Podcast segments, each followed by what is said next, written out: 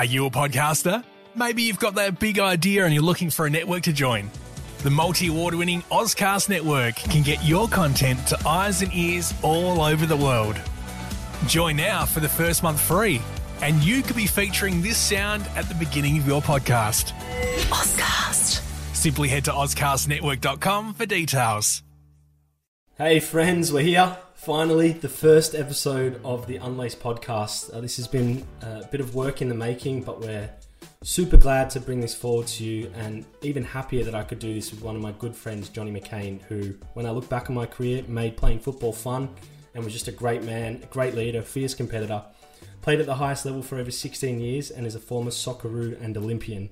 Uh, where in this episode he goes into some of the challenges he had off the field playing overseas, being away from family, and most recently the transition he's taken outside of football. I really hope you enjoy it and thank you so much for tuning in. It means a lot.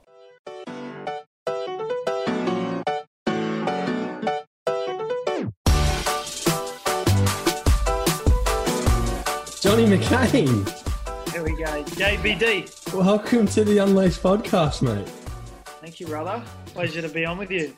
Episode um episode number one. It's it's a big deal. I'm gonna be honest. We've uh we thought we'd go for the big gun early, Jonny Mckain, and um, oh, you could have thought the other way, right? Start at the bottom, JBD. who was going to pick up the phone first?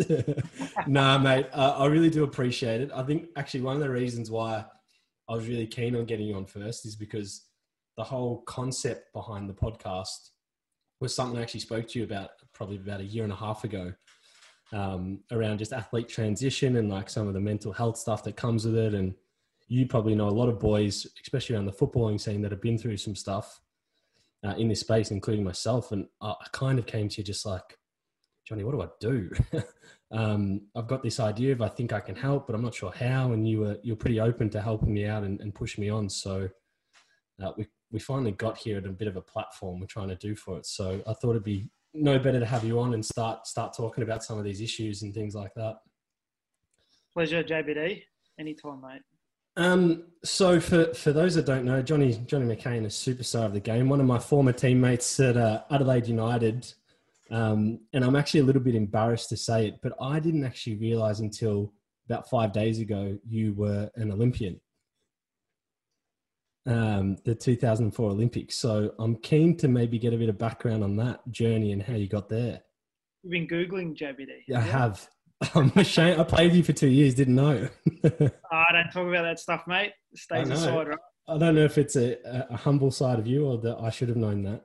That was a um, that was a it was probably one of my biggest honours if I'm if I'm open. When I, when I was a young kid growing up, all I ever dreamed about was going to the Olympics. It was never going to a World Cup or, or, or you know Confederations Cup or, or you know really playing for my country as a Socceroo. It was really my, my big dream was going to the Olympics and representing Australia um, at the Olympic Games, mate. So it, it's a strange one because um, only later on in my career did I, you know, when, when I got a bit older, probably in my teenage years, when I when I started, you know, having a dream about playing for, for the national team, the Socceroos. But my, my, my dream as a young boy growing up and practicing in the backyard was always to to go to the Olympics. Um, That's so I'm crazy. pretty blessed to have, uh, yeah, pretty blessed to have achieved that that that goal that you know was was deep inside me as a young kid.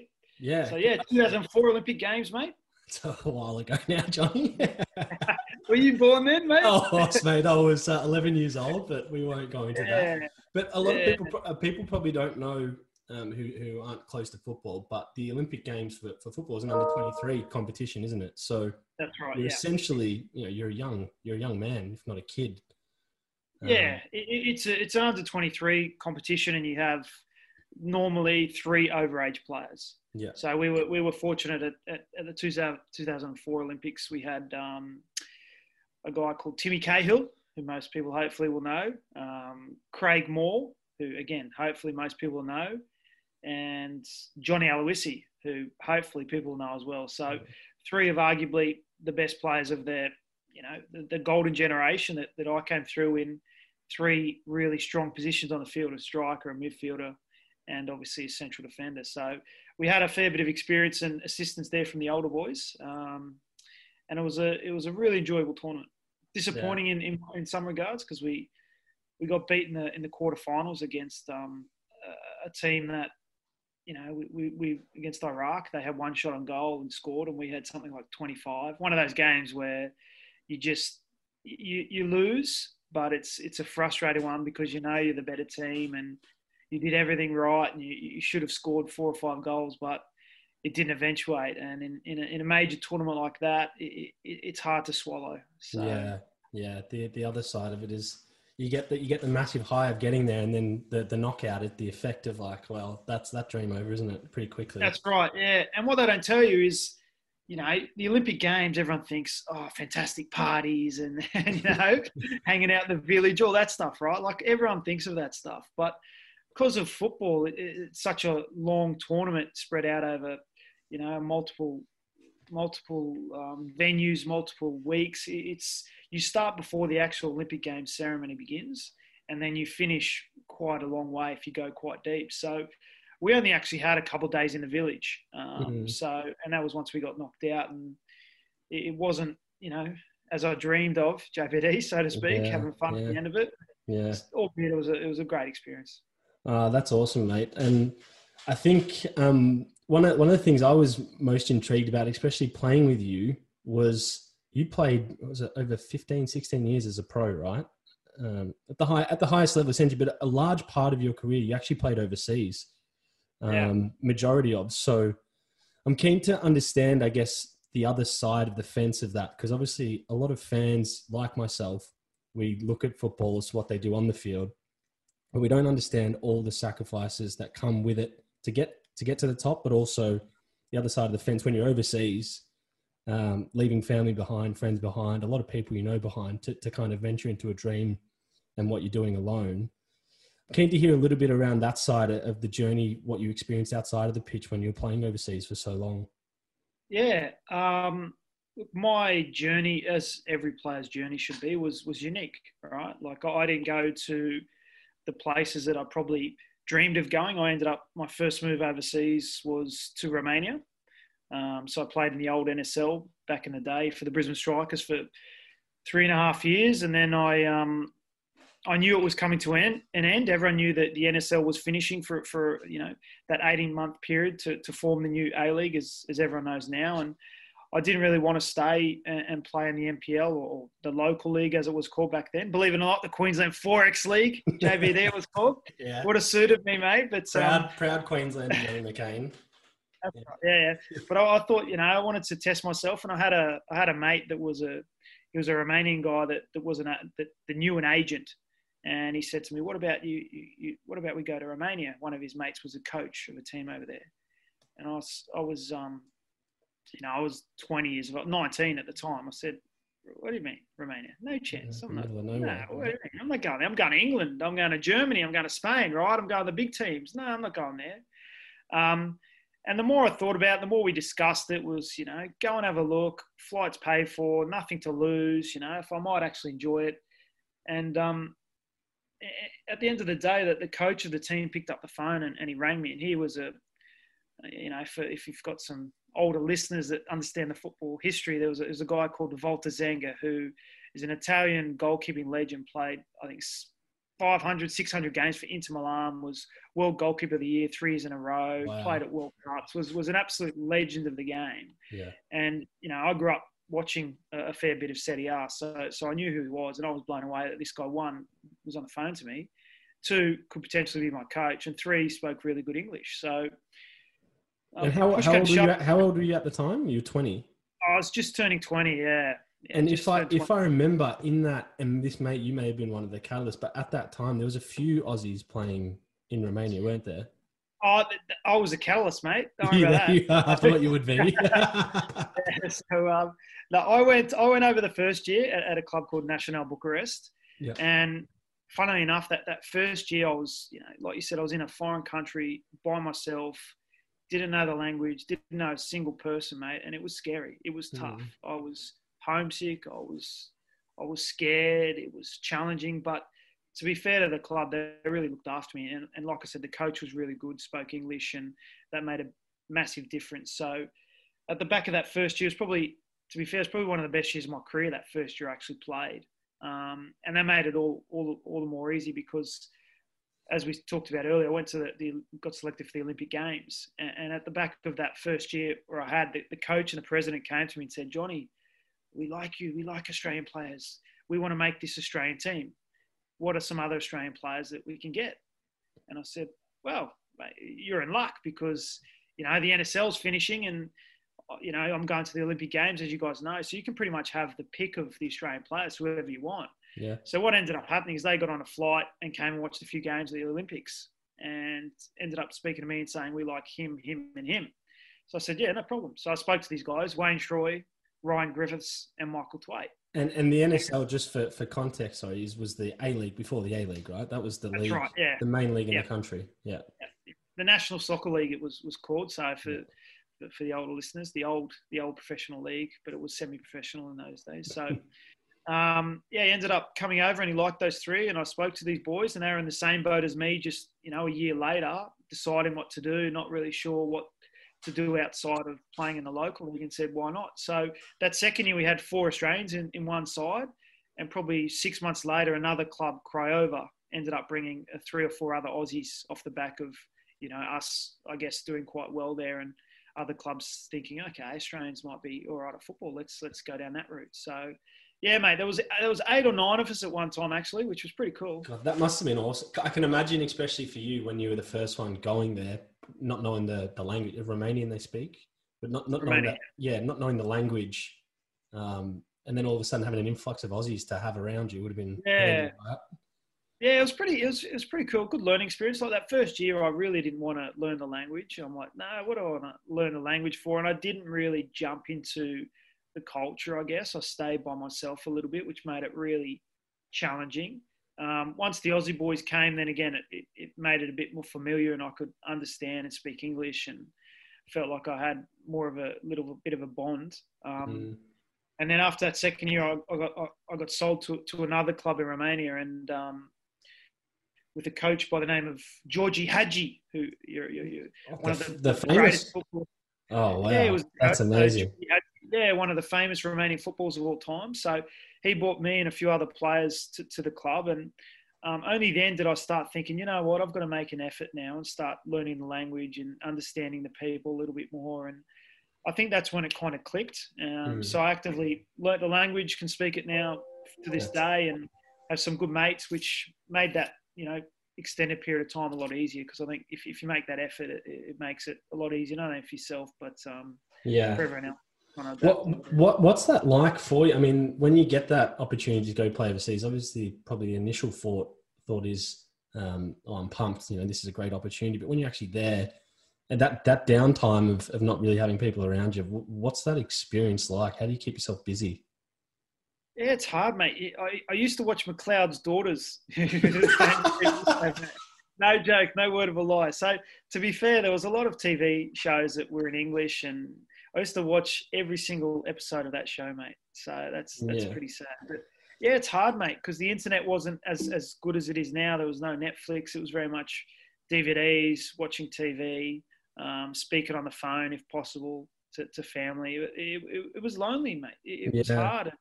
I think one of the, the the best things f- for me was the fact that there was nothing to come back to. You know, there was mm. no league. There was nothing that really was you know, I wanted to entertain. So it was kind of, look, you're going to do this and there's no turning around. You, you, are going to stay here and adapt uh, or, you know, you go home and never come back again. So I think that the olive branch of having nothing to, to turn around and go to was, was a really good motivator, mate. Maybe yeah. stick in and suck it out um, a bit longer than potentially I would have.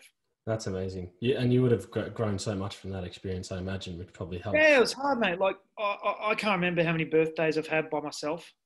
Yeah. I can't remember how many of my mates' parties and, you know, birthdays and christenings and major family events that, that I've missed, um, that I haven't been present for.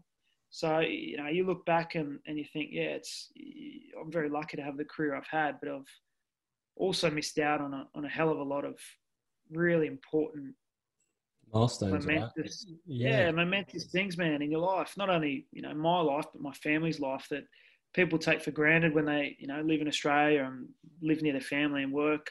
they can just take a day off and go hang out. As a footballer, you, you can't do that. No. There's no chance you can just take a day off. So, No. um, yeah, man, a lot of sacrifices as well, which which people don't see. So I'm keen because I, for for people don't know, Jonny's a very proud father. He's got three boys that grown up so quick. Um, and given their age, you were probably playing overseas for periods where they were well and truly um, alive. So, did you have period long periods away from them and Marie and family? Uh, Yeah, so-? Yeah, that's one of the reasons that that- probably the reason why I left Romania was the fact that probably six months earlier I had a, had a deal to go to Germany to, to a team in the Bundesliga. And um, my club was adamant, no, they, they don't want to sell me. They don't want to sell me. And I had six months left on my deal. And I was very clear that my wife was pregnant at the time. And Romania, I, I, I felt like I'd, I'd been there almost five years. And um, it was enough. I, I needed a new challenge. My wife was pregnant. It's not somewhere I wanted to, to bring up my, my young child.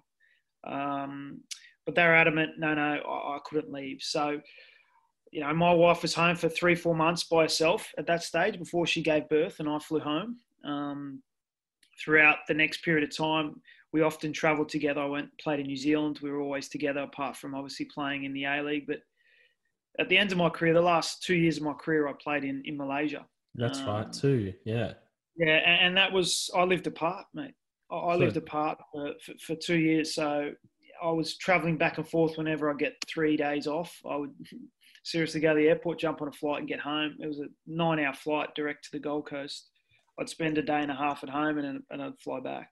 Um, so, so what's the the relationship with your kids back then? Probably what fa- through FaceTime stuff like that. Coming Yeah, back. FaceTime. And, and even then, mate, like I know people say technology's great, but I tried to stay away from it because it, it made it even harder when I saw my kids on the phone or they were crying because they missed me or it, it made it really, really challenging. So we spoke a lot on the phone. I didn't really want to see them too much because it, it made it almost unbearable. So Mm. For two years, I, I was away, mate, and effectively living my dream and you know supporting my family. That's that's paramount. But that was the fundamental reason why I retired. In the end, I um, it, it just wasn't worth it anymore to miss out on some really really important family time. And my like you said, my young boys were, were growing up pretty fast. My wife was was back in Australia, building a house, looking after three kids by herself, and that's not fair, mate. Yeah. So Yeah. got to the point where yeah got to the point where my my my career was was you know it was too selfish to keep going so i decided to call it a day No, mate, I, I can imagine would be so tough. I mean, I, I always admired the, the boys who had kids playing professional football. as I felt like it was just such a tough task to manage both and be effective in both. Uh, one thing I actually thought you did really well. Um, I probably want to go into our time together at Adelaide because I essentially was a kid when I came to Adelaide, and Johnny was the captain of the club at the time. I never forget. I never forget when I first met. Yeah, we'll go into we'll go into that, but I'll never forget the first time I met you, and you always used to have a very cheeky kind of grin on your face when you come in the dressing room, and your demeanor when you used to shake people's hand. I never forget it. It was always like a very soft handshake, like you you're kind of taking the piss out of hey, hey, how you going, mate? Jakey boy, Johnny boy.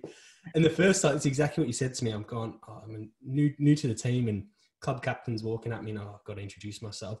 Walk over to you, go, Jakey boy, Johnny boy, and you kept walking.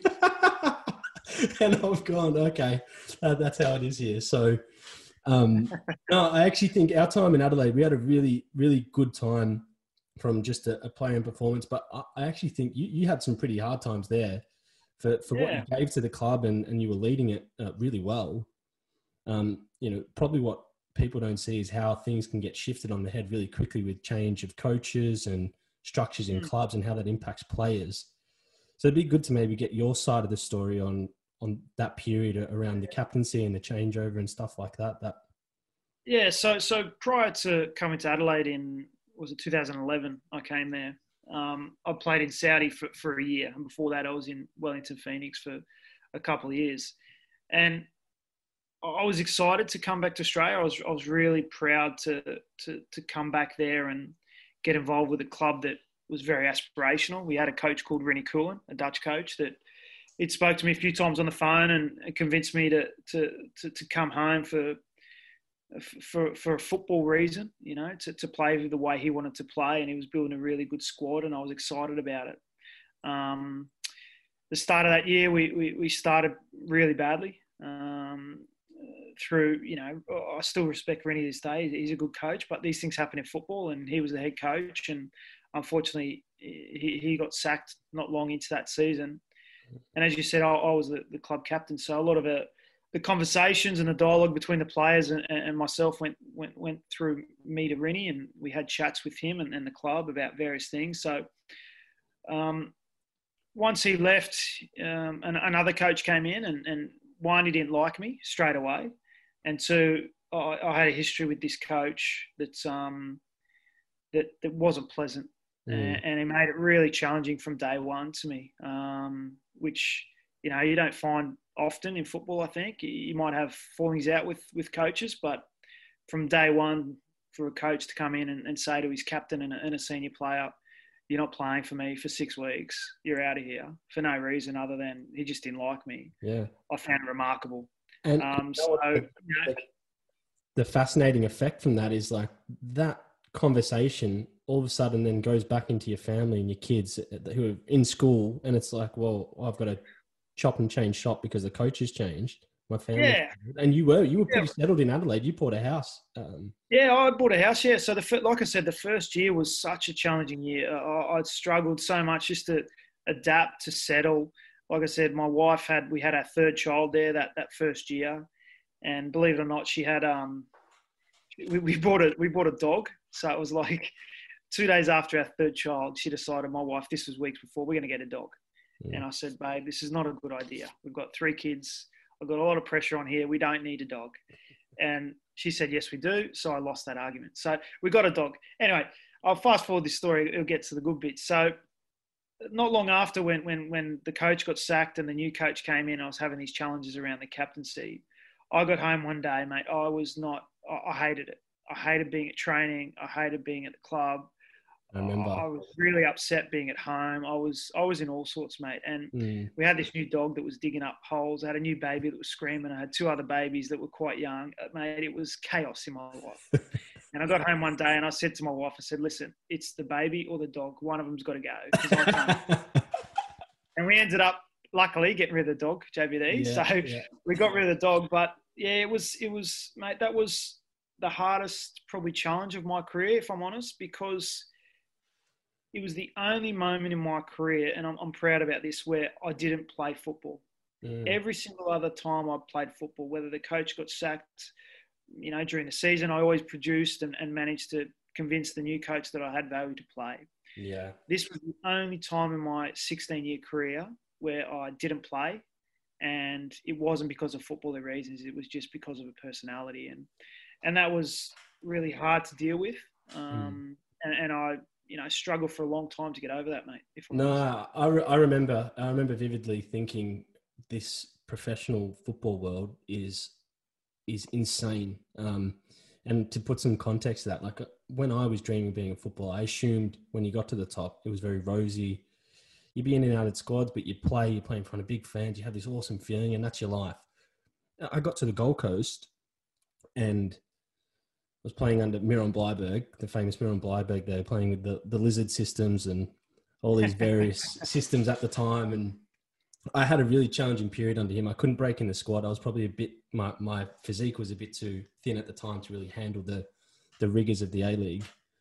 Um, and then I started to get some games at the end, and I just remember all this talk. And as I was, I was in this happy world of playing in the A League, this dreams coming true, and then there was all this backward noise of oh, the club's not going to be around. It's a bit of a basket case, the funding. And next thing you know, within six weeks, the, the Gold Coast lost its license. My last year, my contract was gone. And then I, I was fortunate enough to get a deal with, you know, Michael Petrillo and Cozzy at Adelaide had signed me. It came down to a pretty good team. And then as soon as I got there, the three or four biggest players in yourself, Serge Van Dijk, Zenon Caravella, who, who had a great season at Adelaide, were being asked to, to isolate and train on their own at that period. Um, and I, I just couldn't understand what was going I was so shocked at the brutality of the industry at the time. I, it was fascinating for me.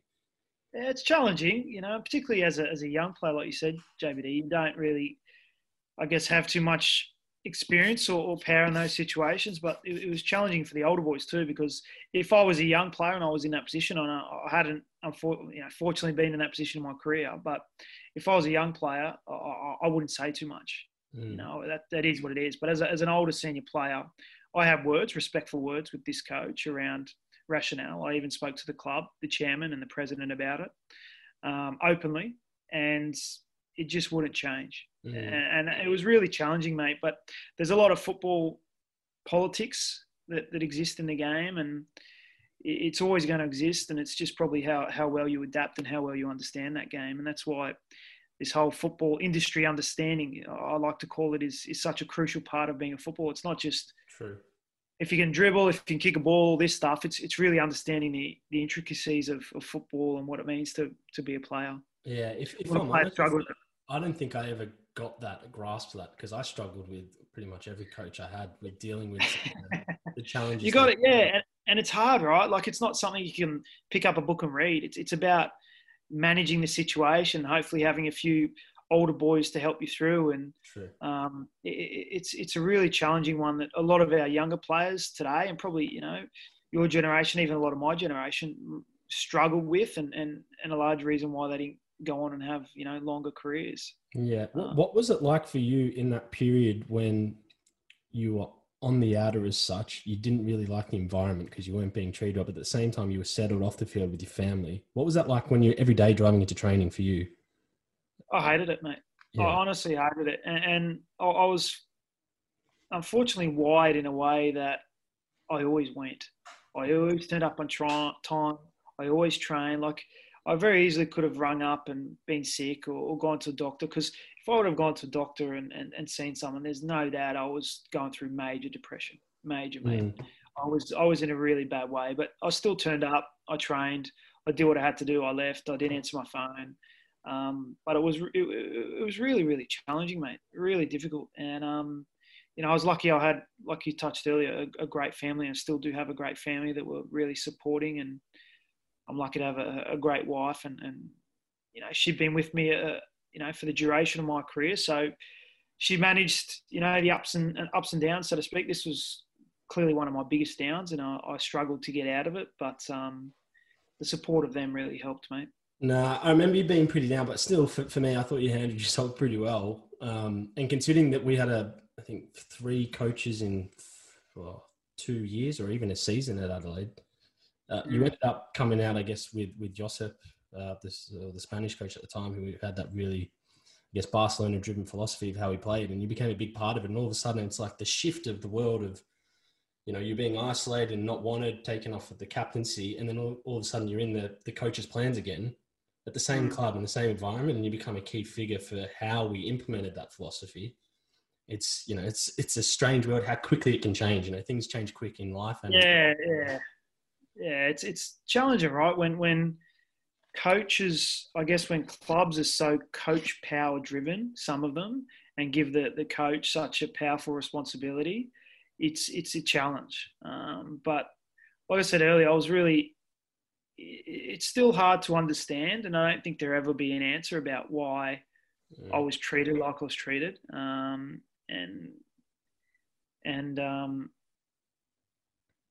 I guess that the the icing on the cake was that there was a new coach um, that came in that liked me, and then there was another coach after that that also mm. liked me. And I managed to show my value and and also I think show a bit of value to to to a lot of the the fans and people in Adelaide that really saw me as the issue there um, for, for a long period of time. That the club didn't start well. I was the club captain. The coach got sacked. I was getting blamed left, right, and centre. Um, I was clearly thrown under the bus by um, the club and, and not being supported. But you know, I hung in there. I did what I had to do, and um, you know, I was lucky enough to to get an opportunity and show my value and I guess came out the other side. It was character building, mate, because it's not easy. It's not easy to. Oh, it's hard to watch, mate. Yeah, yeah. yeah. But, I, remember. You know, it happens, it happens to a lot of people. Um, yeah. but, you know, you build your resolve, mate. Anyway, so yeah, um, I guess Jonny, one of the things I was keen to start talking on is really the, the transition of those last few years. You mentioned when you're in Malaysia and, and the idea of you were coming out of the game and I guess as I've documented to you and, and most recently, I've really struggled with coming out of the game. Probably more my struggle was a little bit different to, to you coming out of the game. Mine was more because I didn't reach where I wanted to get to at the time and went into a bit of, bit of a dark space with it of how I um, took that when really probably could have you know realized I was young and had some time to get back in, but I, I took it the other way where I didn't want to come back in after it. Um, but for you, you really had a decorated career. And I guess your choices of, of finishing the game were more family orientated and for the people to be close to the people you loved and stuff like that. So obviously that's one aspect of it. But the other aspect is, is then, you know, what, what for you, were you already sort of planning how you were going to live your life, you know, the work you're now doing? What were some of the maneuvers you were making to kind of give you that active lifestyle outside of football when it changed? Yeah, it, it's it's a good question, mate, and it's one I'm really passionate about because I've seen so many players that I've played with that were miles better than me mm. that didn't make it. Were miles better than me, mate. And for for luck, for for for, for injuries, for coaches that they didn't make it, and they struggle still to this day, mate. I speak to them and that they, they've never fully been able to accept it or move on. So the the part of the game that is the hardest is this transition. We talk about transitioning out of the game, but your whole career is a transition. You know, you move from club to club, you move from league to league, country to country. It, it's it's a constant transition, football world. It's not like in the rugby league circles or the AFL circles where you're not going to go anywhere really. That's the pinnacle, right? You mm. can't go anywhere in AFL. You start a club, you sign a five year deal, happy days. Yeah. You go to an NRL club, you might sign a five year deal, you might move to one or two clubs, maybe go to the Super League if you want to cash in a little bit. But this is the pinnacle. With us and football, this is really a stepping stone, the A League. Every player would almost have dreams, I'd, I'd, I'd, imagine, like myself and yourself, to play overseas, to play in the big leagues, to challenge yourself, to earn money.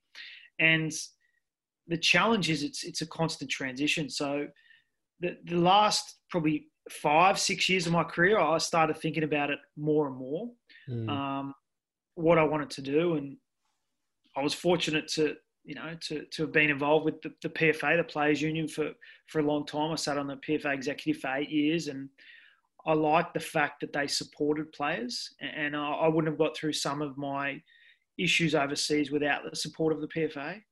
Um, so, you know, I was angling more towards going down that route because I really like supporting the players. There's obviously the agency route.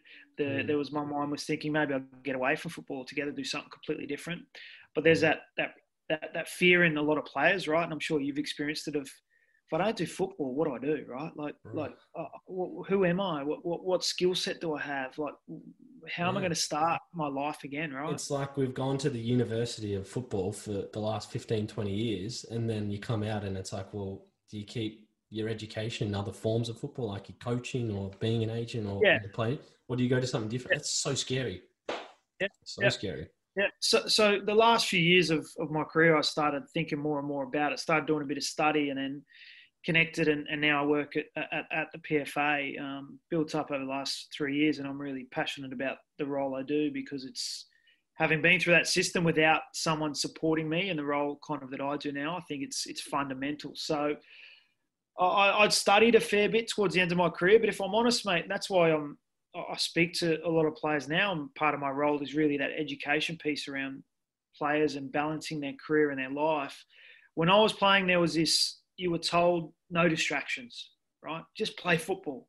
Don't worry about anything else. Don't look at a job. Don't look after football. Just purely and simply focus on football. You don't want any distractions. Mm. And that was drilled into me as a young kid. And I know a lot of other players were, were drilled into me. But the more I, I learn about the world and about sport, that was such a wrong message to send to players. And it was, and still is, that the, the fundamental, I think, issue for why a lot of players in any code struggle when they post their career because they haven't planned and, and, and organised themselves to have that balance of a career and, and, and football mm. or whatever it might be. So um, uh, I struggled, mate, the first couple of years, even though I was ready. Um, I, I, decided to retire. It was my choice. I still had some some options to play, but I ended up. My wife has an aircon refrigeration business, so I ended up coming back and kind of that conversation we had earlier. I thought, well, let's. I want to get away from football. I could have done some coaching, could have played. I'm like, no, I just want to get away from it for a while. Got on the So tools, did went- you? Yeah, mate. I went and worked on the tools, and if you've looked at my hands, mate, these are tough hands, mate. yeah, they're not made for it, mate. Uh, so, so I went and did that for you know four months, and that was really enjoyable. Got away from the football circle, but slowly and surely I got dragged back. And like I said earlier, I'd always had an affinity and a, a relationship with the PFA, and a role came up that interests me, and I spoke to him about it, and ended up getting this role, and now building up to to the role I do now, which is really supporting the players. Man, I, Um, so- I think that's so so good that you had that thinking going in um, or coming out of your career to be that way. Even though probably initially the the shock to the system is the whole structure change of getting up and going to training, uh, Yeah. preparing for a game. Like even though there's that release of change of life and you, you're kind of into it at the start, but that's a massive shock to the system. That Yeah. kind of robotic life we were used to living. Yeah, yeah, yeah. and again, if I'm honest and I look back, mate, even though I was semi-prepared in a way, I, I wasn't. And the last couple of years of my career, I didn't enjoy. Mm, I didn't enjoy because I was always wondering and worrying about what next, right? And and I wasn't fully ready for that transition. And uh, if I was, I have no doubt I would have played the last few years, maybe even played longer um, back home for, for, for, very, very little money, just because I enjoyed it and I knew I had something to go straight into. yeah. But you know, like I said, I was brought up with just focus, focus, focus, and don't worry about having a, a balanced life. And you know, in a lot of other sports that works. You know, the swimmers and a lot of the Olympians are told you've got a four year cycle. Just focus on that, no distractions, right? But Mm, with our code, with the the, the transient nature of it, mate, you can you can be gone like that, and you know Mm, that all too well, right? yeah, Injury, yeah. form, and then you end up being 25, 26 and, and having no money in the bank, not really a, a deep skill set that you think is transferable, and you, you go through a, bit of a spiral of struggles. Uh, Yeah, 'cause I think everyone looks at the, and this is probably for most sports, everyone looks at the people at the top of their game in those sports, your LeBron James, Lionel Messi's, or whatever. And when they're finished, they they are set for life. They're, they've probably got all these sponsorship deals and money. But for ninety percent of the people who are playing at the highest level, you're probably going to have to work after you put after you finish your sport or your career. Yep. Yep. And and when you think about the professional, you know, the lifetime of a professional career, it's probably five to ten percent of your life. Um, so to, to think that we're so wide on, yes, we should maximize it, but to not really think of what are we going to do for the rest of our life, which is a you know longer period where we're going to need to consume something else for longer, um, is pretty crazy. But it, Yeah. blindside, it blindsided me. I'd be really keen to to understand the conversations you have now with a lot of the younger players around the A League, because you're in your role as a player development uh, manager, where you're, you're engaging with a lot of players, seeing how they're doing and, and whatnot. But what's some of the advice you're giving the younger players now to better prepare for some of those, I guess, transitions and changes that are inevitable throughout their career and post? Yeah, i- i- it's a hard one, right? Because we're all young one time or another, and we, we, we have our blinkers on and want to go to training and play Xbox and think we're, you know, Ronaldo or Messi, and that's fine, right? Um, I guess the support we are, we're support when the players need it, right? That, that's the fundamental thing. They know where to turn, they know what we're doing, our roles, and that's really important. So, a lot of the advice that you know we start with is pretty much kind of what you said, JBD. If football was to end tomorrow, what would you do? Mm. How prepared are you? Are you financially prepared? Are you emotionally prepared? Have you got a CV? Have you got a skill set? You know, what, what, what's your background? If football stopped tomorrow, and it will stop, that's the only guarantee. In our world of football, there's only one guarantee it will end. Mm.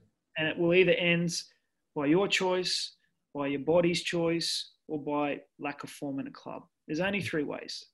And I was fortunate that it was my choice, and I still struggled. Yeah. So you put yourself in the bracket of a, of a lot of players that do struggle with transition that they're not ready for it, you know, and you're probably you're one that, that that that you know have gone through that, you know, which is a really challenging thing to go through. So a lot of stuff we do, we do a lot of surveys with past players. A lot of our information that we talk to players is really factual. So and, and a lot of the challenges around transition. So we, we do a lot of surveys with former players and ask a variety of questions, and, and that's confidential in nature, but the whole point is those findings really help us shape one the gap in support that we have for our former players Mm. and two, really help educate the current generation. We present this to them and say, look, you know, one in four players get divorced within two years of finishing their career, mate. One in four.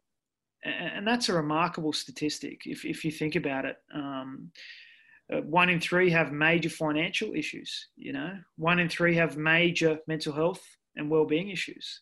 So they're, they're pretty alarming stats if you consider, you know, you're in a change room with 23, 24 guys and, you know, six or seven of them are going to have pretty major issues. So it's pretty remarkable. And the purpose of this is not to, to scare them, but it's to, to show them that Give this them is facts, reality. right? Yeah. Yeah, this is reality, right? And I'm there to help you hopefully not fall into this bracket or this bucket of players. And this is what we can do for you. Let's start sitting down and figuring out what you like, what are your interests away from the game? Where do you see yourself if you weren't playing football? Because, you know, football's just your job, mate. Mm. It's your job. It doesn't define you. A lot of people think it does because, you know, you're a footballer. It's just a job. mate. It's a job and you might be very good at it. You might love it, but you know who you are as a person, I think, is really important. And the amount of players we, we ask, you know, that question around football, and that they, they see themselves as footballers. That's all they are. Mm. So, just that education piece, I think, Jake, is, is is the most important aspect. Talking to them, building that rapport, talking about the challenges and the struggles that may eventuate whenever they come, and letting them know that we're there to support them. And sooner or later, you know, that penny will drop, whether they be 19, 20, whether they be 25. And you know, it's interesting to note when that does happen, whether it's you know, lack of form or injury or players getting older in age.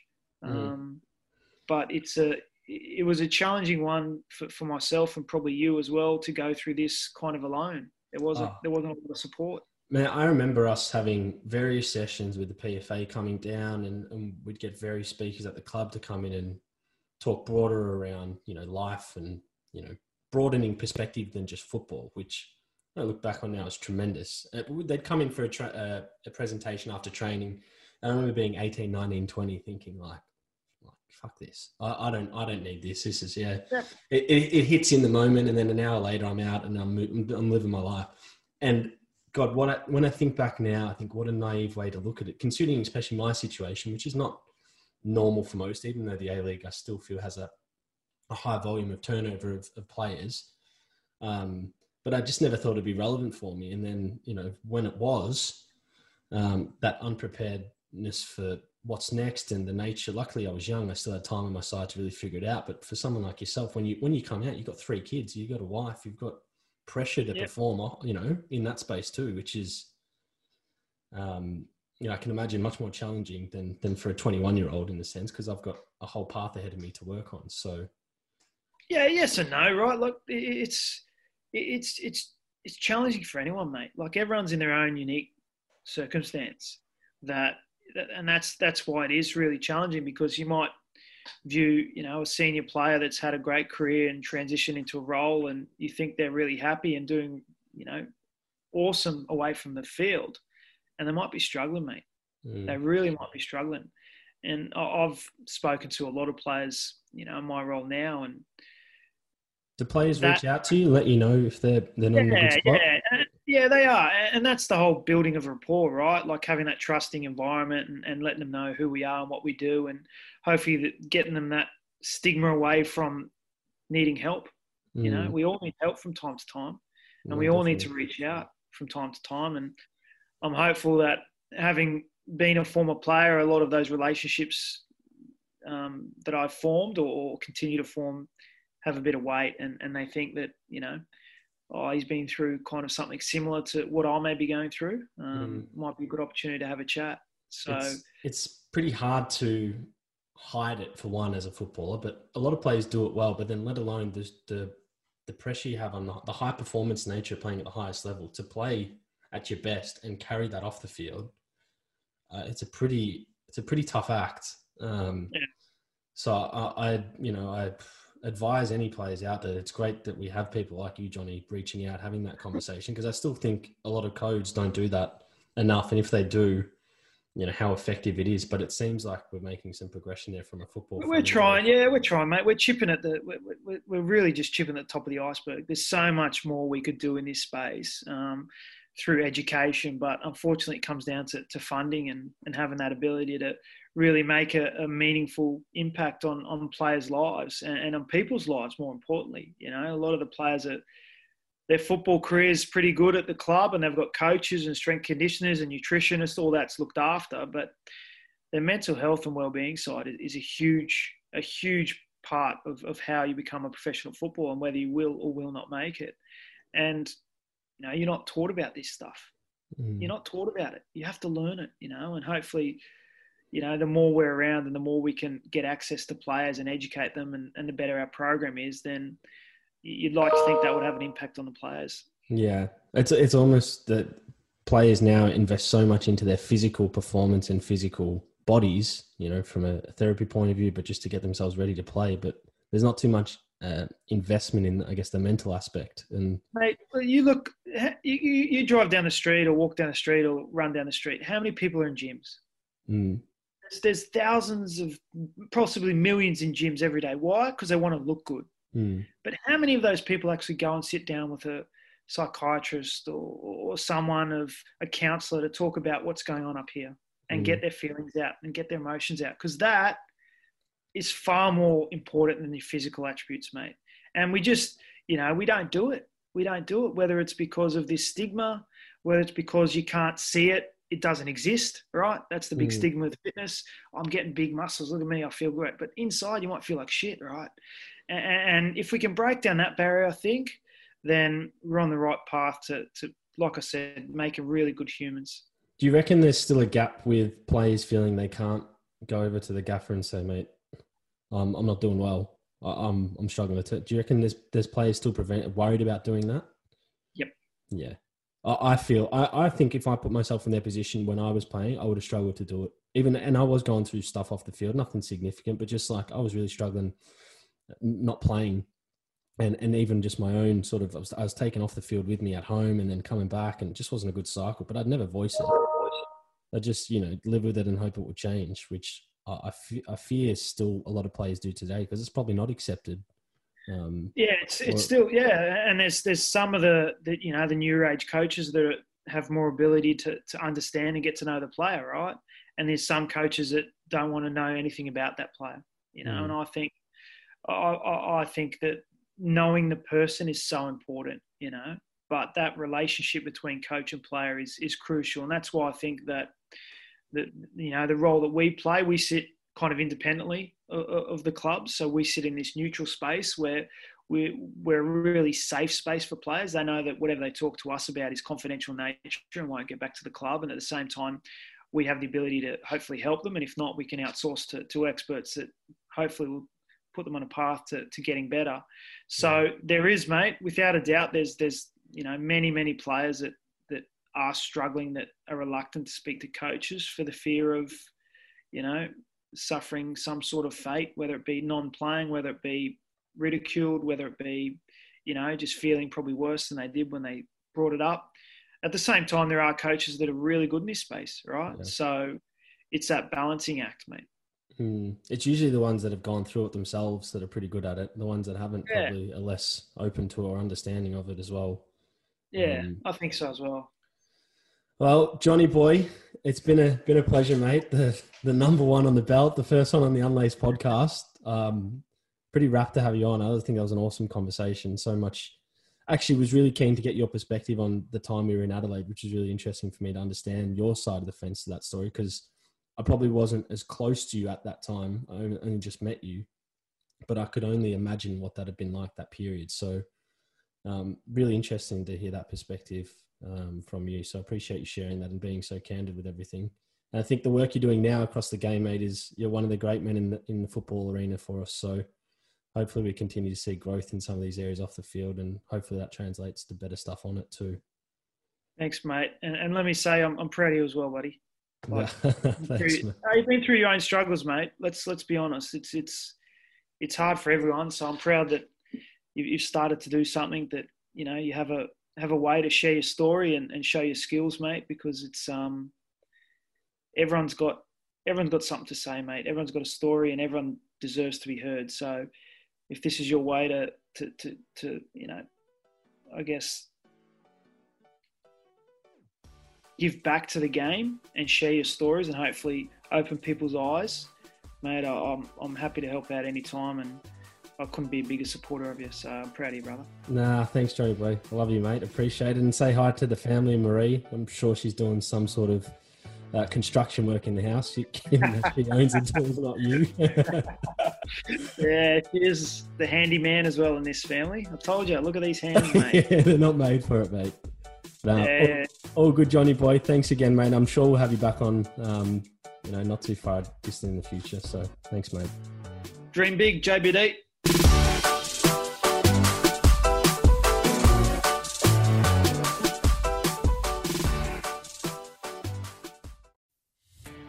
Are you a podcaster? Maybe you've got that big idea and you're looking for a network to join. The multi award winning Ozcast Network can get your content to eyes and ears all over the world. Join now for the first month free, and you could be featuring this sound at the beginning of your podcast. Ozcast. Simply head to OzcastNetwork.com for details.